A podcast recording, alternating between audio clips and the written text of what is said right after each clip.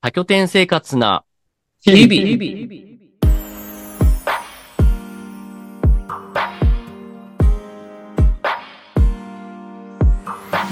多拠点生活をしながら暮らす二人が素朴な疑問や悩みについてゆるく話すこの番組。パーソナリティは世界中のオタクとお仕事をするアニメ先生ゆうきと、えープロアドレスホッパーの日誌の2人でお送りします。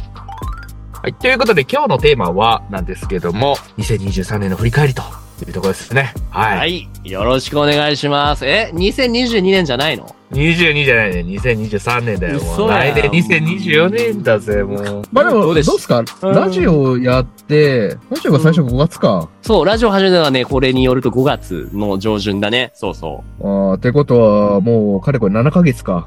今ですよ。やっぱさ、毎週こうやって話すっていうのはね、いいことだと思う。いや、ほんとね。うんしかも15分。そう、ちょうどいいんですよ、こういう会話がね。どんなこと話したあの、まあ、もちろんそのアドレスの、えっ、と、説明とか、こういうプランがあるよとか、こういう制度があるよの話もしたけど、他に何話した他は、名前が思い出せなかった人と出会った時の対処法とか、うん。あと、あれだっけ、えっ、と、むちゃくちゃ喋ってくるやつに対してどうコミュニケーション取っていくべきなのか、みたいな。なんか、か多これ分、だけ聞くと俺たちしょうもないやつみたいな感じになるけど。いや、そんなことない。あの、アドレスホッパーとしてのイロハから、うんえっ、と、学んだことを、いかにこう、全世界の人たちにお役立てできるように、そうか。そうい両方できう、るなん、そういう名前思い出せないみたいなところのライフハックって地味に需要はね、俺もあると思うんだよね。あるあるある。データで見てみるとどうなのかなってさっきあの、この Spotify のさ、見てたんだけども、うん。えー、一番再編されてるのはね、この第4回ぐらいの、その、2枚チケットプランを使って、どこの拠点がおすすめっていうやつなんだ、ね。はいはいはいはい。なるほどね。でやっぱりでもさ、なんだろう、俺らがアドレスホッパーでこう飛び回ってる時によく聞く質問の順番に並んでる感じあるよね。どっかおすすめの場所ありますかみたいうん。あとは2番目が何持っていけばいいですかって多拠点生活にっていうね。うんはいとか。うんなあとあれ、面白いのが、この初めての人とこう、打ち解けるうん。うん。 13番目とかかなああ、はじめましての人と最短で仲良くなる方法。ほんほんほんそうそうそう。とか、やっぱり意外にね、あのーいろいろ知りたいっていうところはあるんだろうね。あるんだろうね。そう。うで、ん。これ知りたいって思ってくれてる人はどんな人が多いでしょうかというとこですけどそうね。ね。でもね、意外にね、いるんですよね。あの、ちょこちょこ、それ毎回聞いてるわけじゃないんだけど、意外に聞いてますみたいな。まあ行った先々で聞く、いてますって人がいるってことは、基本アドレスユーザーなんだろうな、やっぱな、これ聞いてんのは。いや、そうじゃなかったんですよね。え、っ違とうんねで、すかうん。アドレスユーザーだと、まあ、八木さんとか、あ と、このマイネ間、ーちムょうどうちの会員、うちの拠点に来てくれたつよぽんとか、はいはいはいはい。なんですけど、うちのシェアメイトも聞いてたりとか、あうんうんうん、と、あれですね、あの、母、うちの母、母、母聞いてる、来た。そう だね。母、ゆうこ聞いてます。マイ母も聞いてるはずですね。はい。前母との会話のきっかけにならないんですけど、あ、ならないですか。もうリスナーは全員、あの、うん2月のイベントに呼ぶと。あ、そうだ。2月の何日でしたっけ10日 ?2 月の、あれ10日だっけ そう、10日だね。うん10日だね。2月の10日で会ってます。2月の10日のイベントにね、ぜひ来てほしいですね。日本橋でやるんですよね。まあまあまあ、そうですね。本題に戻してですね。はい、振り返り。えー振り返りですね。どうするか。どうですか振り返り。今年一今年。年はね、私も本当に早かったなっていう一言に過ぎちゃうんですけども、ただ僕は多拠点生活の日々と言いながら、今年、うまあ去年の11月ぐらいからですけれども、あの、うん固定住人、ドミトリーの拠点で、基本その定住っていう形かな、半定住かな神奈川の鶴巻温泉に住み始めたんですよ。うんうんうんうん。だから2年前と比べると、あの、1年前、2年前と比べると、ホッピングの頻度は下がったっていう感じ。なるほど。うんうんうん。ただね、やっぱ、あの、自分が移動するのももちろんそれはそれ楽しいんだけども、この、固定の拠点にずっといるっていうのも面白くて、やっぱりそれはなんでかっていうと、毎回違う人が来るわけですね。やっぱアドレス拠点だからね。まあ確かにね。うん。だからね、気持ち的にはね、その、動いていたかな。その、お固ー定。の移動はしないけれども。うんうんうん。今っていう面白さはあった。どうですか、日誌の方は。年一年ですね、最初テーマに掲げてたのは、まあ、食らいつくっていうテーマでまあ、やってて、ゲーじゃん。食らいつく。何にそう俺も、でも去年の10月から、あの、うん一応塩尻に拠点を構えて、塩尻を中心にホッピングするみたいな、まあ、生活を始めたんですけど、まあ、きっかけが、やっぱりその塩尻での地域プロジェクトもそうですし、まあ、白馬のプロジェクトもそうなんですけど、結構その、始まっているものの心ここにあらずみたいなパターンがやっぱ多くて、まあ、いなかったりとか、あー、なるほど、なるほど。うそうやっぱりまあ現地で進めているメンバーもいるし、ん。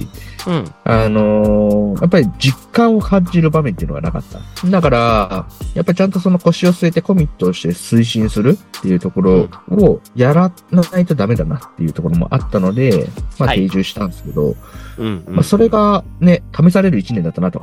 まあ要はちゃんと食らいついていけるのかと、ちゃんと成果出せるのかとか、 うんちゃんと面白いことできるのかというところがあったんですが、結果的にできてたので、あ、できてまあまいいし一た。年だったなと。ただ、うん。ただ、まあ、やっぱここから来年につながるんですけど、うーん、食らいつくだけじゃダメだなと。ほーうちゃんと向き合って、ちゃんとリードする存在でいないたいなと。まあ、ついてくだけじゃななくくてね。自分欲深くないよ。うんうんうん。先導を切らないとダメだと。だはいはいはいはいはい。からそのためには、やっぱりこう、ちゃんと向き合う時間をとって、ちゃんと余白を作って、ちゃんとやっていかないといけないよね、というところが、うんまあ、ちゃんとやっていきたいかな。行かなければならないのに行きたいなっていうところが思っている。だからそというのこたとめはにじ、ゃあ、まあちょっと時間を使い方であったりとか、何に今自分にコミットするのかっていうところは、ちょっと精査した方がいいな、というのが今思っているところですかね。何でもかんでも安請け合いしないってのは大事だよね。大事だね。なんだろうな俺もやっぱ、まあ、ツアーとかにしてもそうだけど、まあ、例えばじゃあ分かりやすい話、直近、その年末年始結構予約がたくさん入ってくるんだけども、うん。ついついね、その、目先のお金欲しさに、その、うんいつでもやりますよってなっちゃうわけよ。その予約取りますよって。たださ、31日とか1月1日2日って予約取ったところで、店開いてないとこも多いんだよね。まあ確かにね。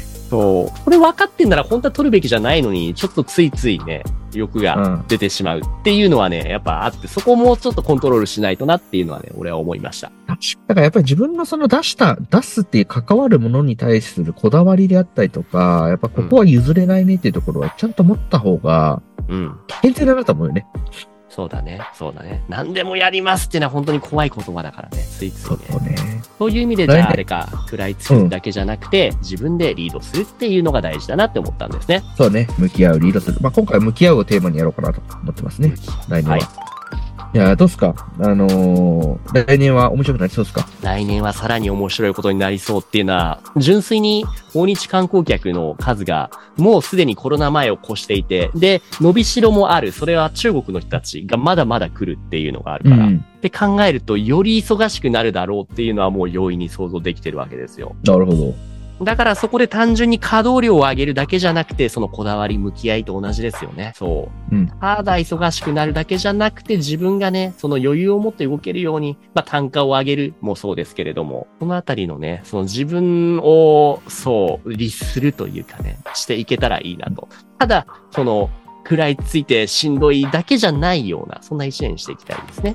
俺はあと将来のこと考えるのやめましたね。もう10年、20年先のこと考えてもうん意味ねえなと思って、もうそうなんだ。うん。マックスにね、マックス2年。っていうのは、それまでは思っ、最近まではその先を結構見据えていたっていうことなのえっ、と、それでいくと最近は、昔、まあこの5年前までは10年、20年、30年のスパンで考えてるけど、うんまあアドレスホッパー始めて、この生活し始めてからは、まあ明日のことしか考えてなかったんですけど、うん。まあさすがにちょっとね、あのーコミットする、したいこともやっぱ増えてきてるから、やっぱり、はいまあ働き方も含めてなんですけど、2年、3年、まあ2年かなマックス2年で一旦区切りつけて、で、ダメだったなと思ったら戻るっていう形にしてもいいんじゃないかなというふうに思いましたね。ん。なるほどね。2年先どうなってたいってのは、俺は全然予想つかないけれども、もう何その辺はビジョンがあるんだ。いや、っていうよりは、今やってることを2年がむしゃらにやってみて、自分が納得いく結果が出たらいいなっていうぐらいの感じ。なるほどね。じゃあ何かをそれぐらいの数年単位で続けるっていうところをね、考えていきますと。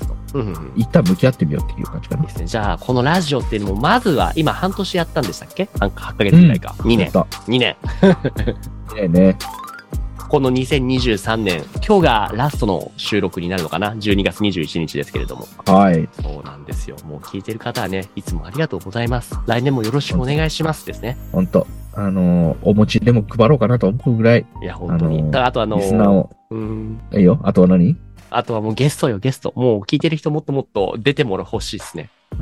リスナー代表で出てほしいですね。確かに。そう、この間の、えっと、 この間の春ちゃんみたいな。星野さん。そうそうねそう。そう、ぜひぜひ。あるちゃんね。そう、よろしくお願いしますと。じゃあ、はい今年2023年いろいろありましたが、えー、西ありがとうございました。こちらこそありがとうございました。はい、来年もどうぞよろしくお願いいたします。はい。よろしくお願いしまはーい。す。というわけでお送りしました、多拠点生活な日々。番組では多拠点生活に関するテーマを発信していきます。番組への感想やリクエストは Spotify の質問箱から投稿をお願いします。ポッドキャストや Spotify でお聞きの方は高評価レビューもいただけると活動の励みになりますのでよろしくお願いします。ということで今回はここまでありがとうございました。ありがとうございました。良いお年を良いお年を。